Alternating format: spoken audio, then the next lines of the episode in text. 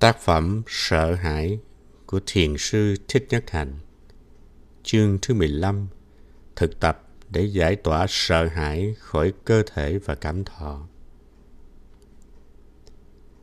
8 bài tập chánh niệm đơn giản. Thực tập hơi thở chánh niệm giúp cho ta trải nghiệm niềm vui và an bình. Khi chú ý vào hơi thở, ta thực sự có mặt mà không bị cuốn theo những suy nghĩ về quá khứ hoặc tương lai ta chấm dứt được mọi suy nghĩ. Sự thật là khi hoang mang suy nghĩ, ta hoàn toàn không có mặt. Đề Cạc đã nói, tôi tư duy cho nên tôi tồn tại. Nhưng sự thật là tôi tư duy cho nên tôi không thực sự ở đây.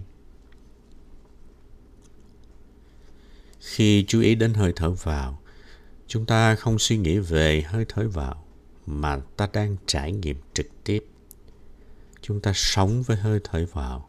Hơi thở vào không phải là một suy nghĩ, nó là một sự thực. Thở vào. Tôi tận hưởng hơi thở vào của tôi. Khi chúng ta thở trong chánh niệm như vậy, chúng ta có thể thấy được nhiều thứ. Chúng ta có thể chạm vào phép màu của cuộc sống. Bởi khi thở chánh niệm, chúng ta nhận ra là mình đang sống.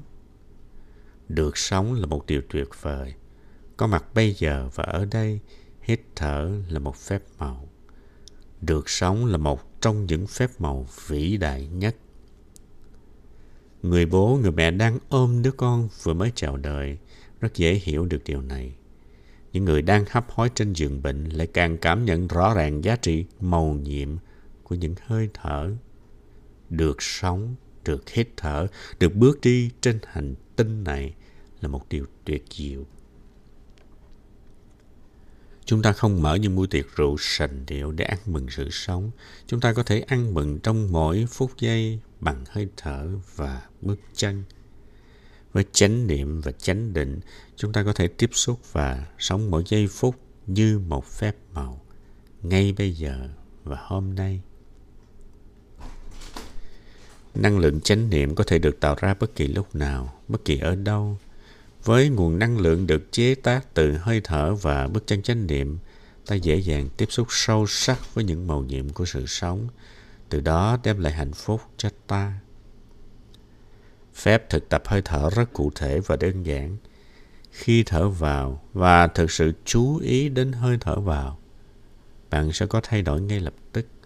Bạn có mặt và tiếp xúc thực tại nhiều hơn. Khi thiền hành, bạn đi chánh niệm để tiếp xúc sâu hơn với thực tại cách thở và cách nhìn của bạn quyết định mức độ tiếp xúc sâu sắc với thực tại của bạn sau đây là một số bài thiền tập chánh niệm đơn giản có thể áp dụng bất cứ khi nào bạn sợ hãi. Bài 1 cho đến bài 4 là để chăm sóc cơ thể, còn bài 5 cho đến bài 8 là để chăm sóc cảm xúc.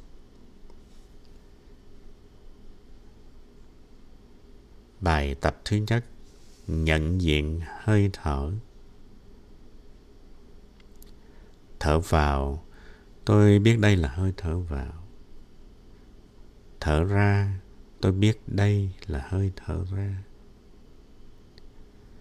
Bài tập đầu tiên vô cùng đơn giản nhưng mang lại lợi ích vô cùng lớn. Đó là nhận diện sự có mặt thật sự của sự sống trong mình và xung quanh mình. Bạn không chỉ là cơ thể này, mà còn là môi trường mà bạn đang sống cùng nữa. Thực tập đơn giản nhưng có thể mang đến niềm vui và hạnh phúc. Chúng ta nhận diện hơi thở vào là hơi thở vào và hơi thở ra là hơi thở ra. Rất dễ khi làm thế chúng ta mang sự chú ý đến hơi thở vào và hơi thở ra. Chúng ta buông bỏ suy nghĩ, chúng ta buông bỏ quá khứ, tương lai. Chúng ta chỉ ở cùng hơi thở và chúng ta tự do. Hơi thở vào trở thành đối tượng duy nhất của sự chú ý và nhận thức. Chúng ta có thể vui chỉ bằng việc thở.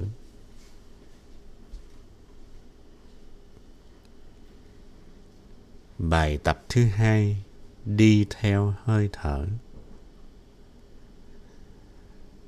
Thở vào một hơi dài hoặc một hơi ngắn. Hành giả biết rằng hơi thở của mình dài hay ngắn. Thở ra một hơi dài hoặc một hơi ngắn. Hành giả biết hơi thở của mình dài hay ngắn.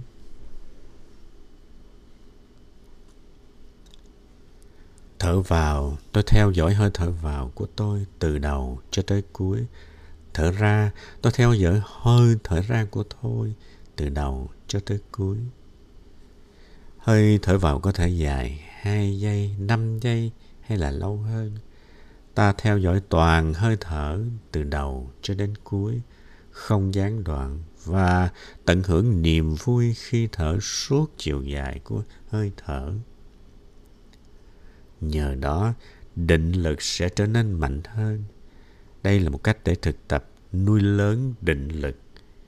Chánh niệm mang sẵn năng lượng của định, và từ định mà tuệ giác phát sinh. Như vậy, bài tập thứ nhất là để nhận diện hơi thở vào và hơi thở ra.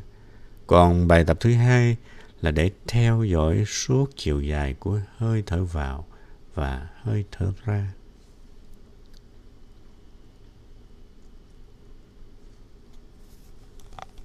Bài tập thứ ba, ý thức toàn thân. Thở vào, ý thức toàn thân.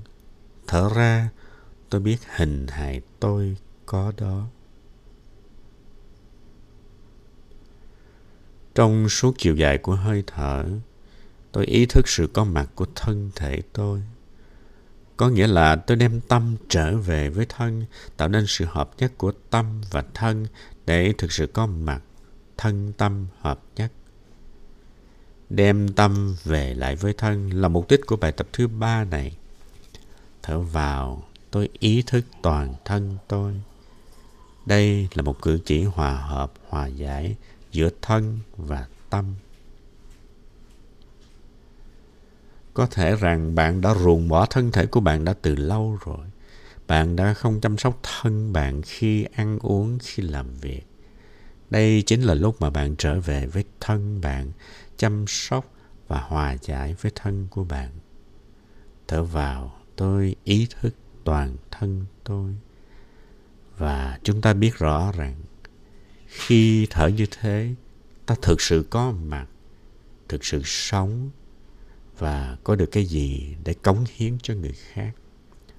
Bạn đang lưu tâm đến bản thân bạn và đang lưu tâm tới những người khác.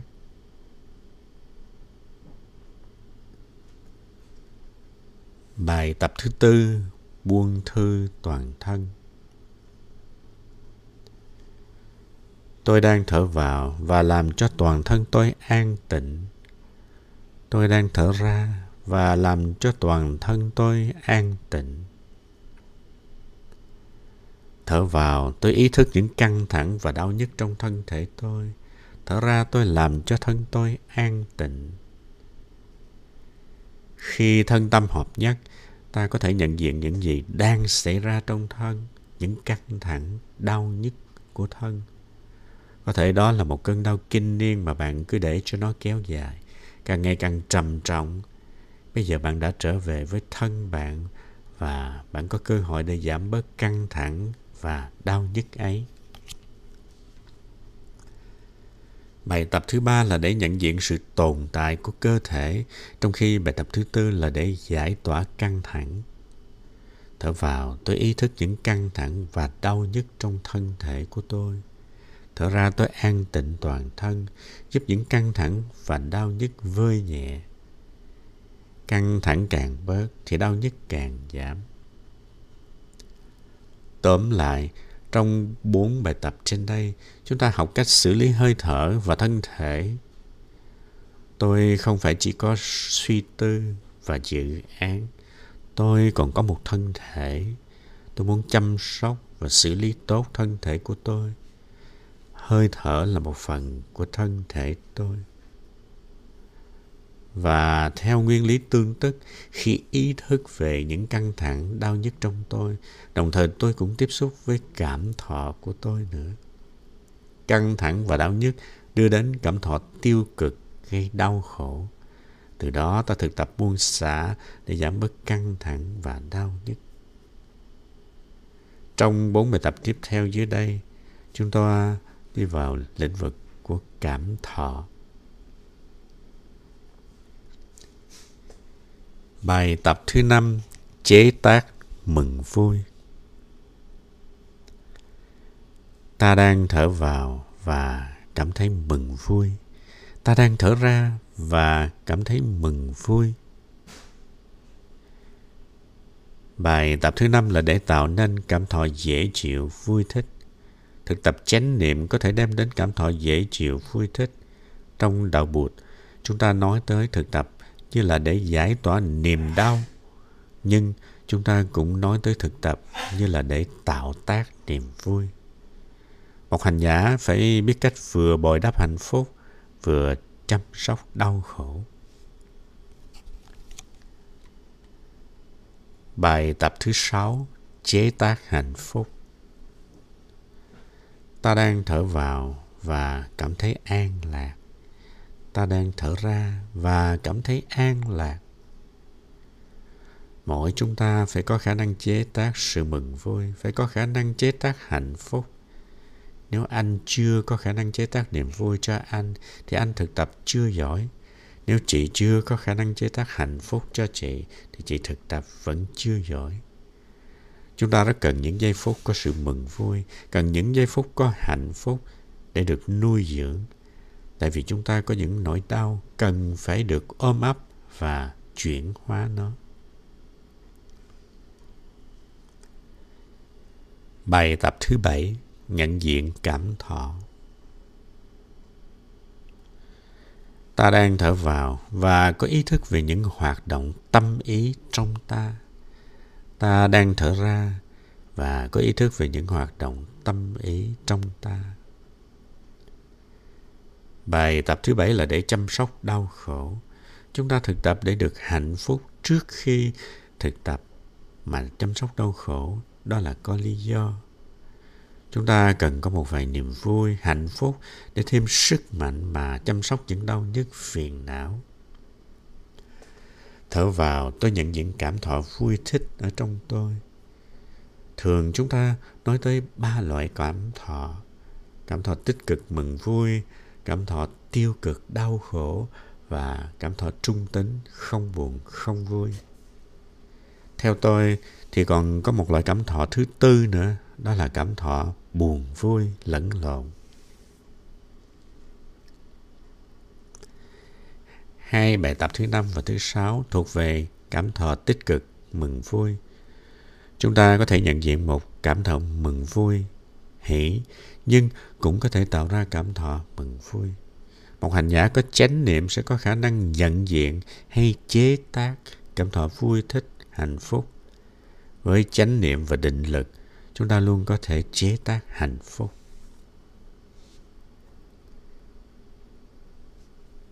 Điều kiện của hạnh phúc Giây phút hiện tại có sẵn rất nhiều điều kiện của hạnh phúc bạn có thể lấy một tờ giấy và liệt kê chúng xuống.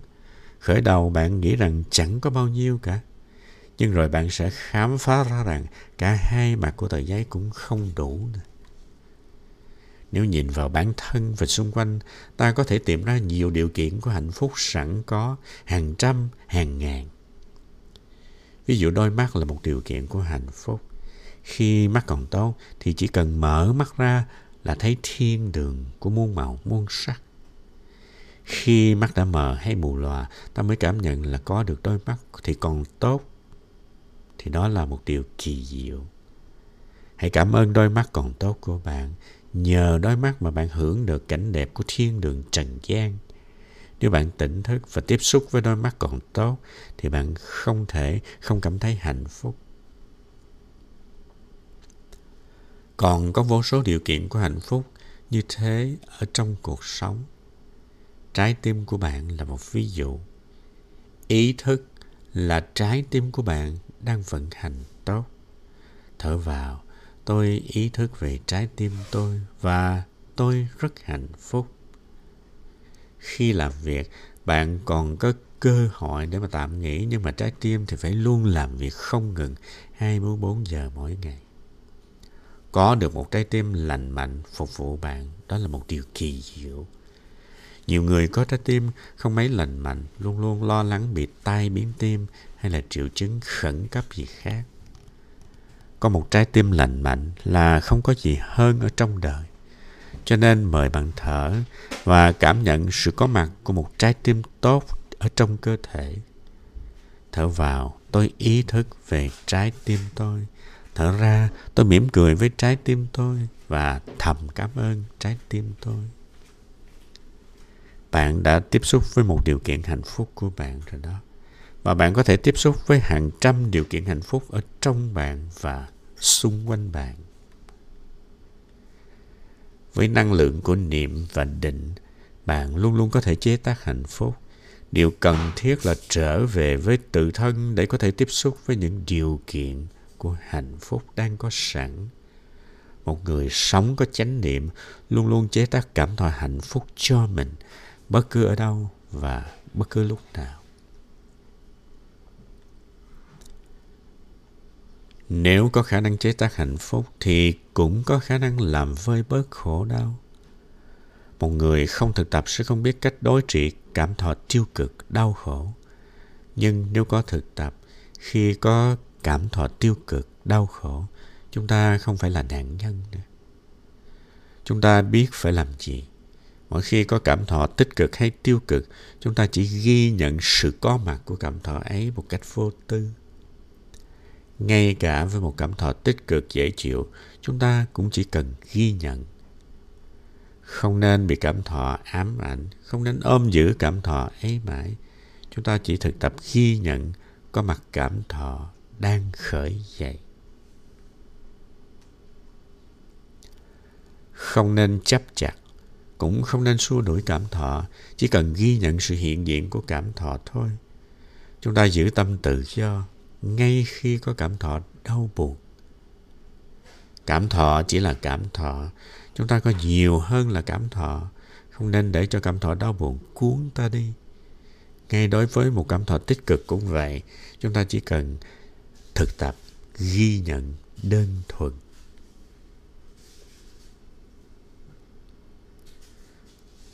Nhận diện và ôm ấp đau khổ. Bài tập thứ bảy chú trọng việc ghi nhận cảm thọ tiêu cực hay buồn phiền. Thở vào, tôi biết là có cảm thọ đau buồn trong tôi. Thở ra, tôi an tịnh cảm thọ đau buồn trong tôi. Đau buồn là một loại năng lượng và nếu không thực tập thì dễ bị đau buồn trấn ngự. Chúng ta trở thành nạn nhân của cảm thọ đau buồn một cảm giác đau nhất của cơ thể hay một cảm xúc trong tâm. Có những cảm xúc rất lớn, một vùng năng lượng phát hiện từ sâu thẳm của tâm thức. Mỗi khi có một cảm thọ đau buồn trỗi dậy, hành giả phải biết cách xử lý. Phương pháp mà Đức Thế Tôn đưa ra là tiếp xúc với hạt giống chánh niệm ở trong ta. Có thể là bằng hơi thở hay là bước chân chánh niệm để chế tác ra một vùng năng lượng thứ hai của cảm thọ đau buồn. Cho nên thực tập hơi thở và bước chân để chế tác năng lượng chánh niệm và năng lượng định là rất quan trọng. Chính năng lượng niệm và định ấy sẽ giúp cho ta đối trị năng lượng của cảm thọ đau buồn. Vùng năng lượng thứ hai của chánh niệm và thiền định sẽ ôm ấp vùng năng lượng thứ nhất của khổ đau. Xin chào nỗi lo sợ của ta. Xin chào sự giận hờn của ta. Xin chào buồn phiền của ta. Ta biết các ngươi có đó và ta sẽ săn sóc cho các ngươi. Chúng ta có năng lượng của đau buồn nhưng cũng có năng lượng của chánh niệm và chánh định. Khi năng lượng tích cực ôm ấp năng lượng tiêu cực thì bạn sẽ có kết quả như ảnh hưởng của tia nắng ấm ban mai vậy Sáng sớm đo xoen còn khép lại. Khi mặt trời mọc, tia nắng ấm chiếu vào các cánh hoa, các quang tử sẽ thấm nhập vào hoa và đó sen sẽ bừng nở. Một hiện tượng tương tự khi chúng ta thực tập ôm ấp cảm thọ đau buồn. Những lượng tử của năng lượng niệm và định sẽ thấm nhập như những quan tử vậy vào vùng năng lượng tiêu cực của buồn đau và hóa giải buồn đau. Lấy ví dụ một căn phòng bị lạnh mùa đông, chúng ta bật lên lò sưởi ấm. Hơi ấm của lò sưởi không tống khứ hơi lạnh ra ngoài. Hơi ấm của lò sưởi nó ôm áp và thâm nhập hơi lạnh và làm cho hơi lạnh ấm dần. Không có bạo động, không có đấu tranh. Đó là điều mà một hành giả phải làm. Niệm và định ôm ấp niềm đau.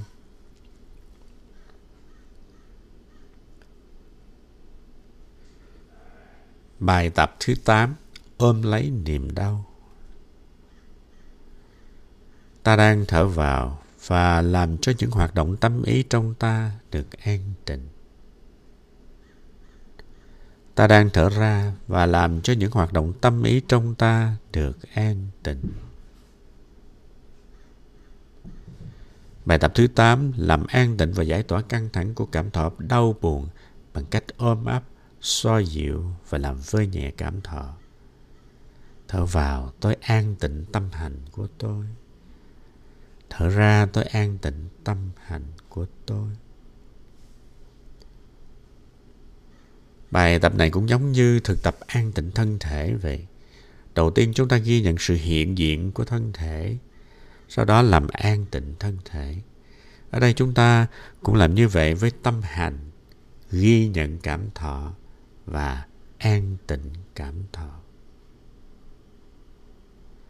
Chúng ta ôm ấp cảm thọ một cách êm ái, không bạo lực, làm với nhẹ cảm thọ. Chỉ một vài phút là có kết quả. Là hành giả ta phải có khả năng ghi nhận, ôm ấp và an tịnh khổ đau của chúng ta. Nếu mới bắt đầu thực tập, không đủ vững chãi để ghi nhận và ôm ấp khổ đau, ta nên nhờ một người bạn giúp đỡ. Một hạt giống trong chiều sâu tâm thức phát hiện lên tầng ý thức ở lại đấy một thời gian, rồi sẽ trở xuống lại nguồn gốc. A lại gia thức dưới dạng một hạt giống. Tuy nhiên, nếu được nhận diện và ôm ấp bằng chánh niệm, thì nó sẽ yếu đi. Vậy thì bạn phải biết làm gì để chăm sóc niềm đau nỗi khổ của bạn. Mỗi khi khổ đau trỗi dậy, hãy để cho nó biểu hiện, chứ không nên đè nén. Hãy có mặt và hết lòng chăm sóc chúng khi chúng ta thực tập chế tác năng lượng chánh niệm bằng hơi thở và bước chân ý thức, nỗi sợ và niềm đau của chúng ta sẽ được ôm áp và trị liệu. Sau một khoảng thời gian thực tập, bạn sẽ cảm nhận hạt giống của niềm đau và sợ hãi trở về chỗ cũ. Ở tầng dưới là a lại giác thức dưới dạng hạt giống và bạn biết rằng bạn sẽ làm gì khi nó biểu hiện lên trở lại. Niềm đau nỗi sợ kinh niên của bạn sẽ yếu dần. Càng thực tập, chúng ta càng đối xử êm dịu với niềm đau, nỗi sợ và những nỗi lo sợ càng ngày càng xa dần chúng ta. Sống một đời sống không sợ hãi trong hiện tại, đó là một điều có thể được. Khi không có lơ sợ, ta sẽ có khả năng nhận rõ những mối liên hệ giữa ta với mọi người xung quanh khi không có lo sợ, ta sẽ có nhiều cơ hội để hiểu và thương. Không lo sợ, chúng ta thực sự tự do.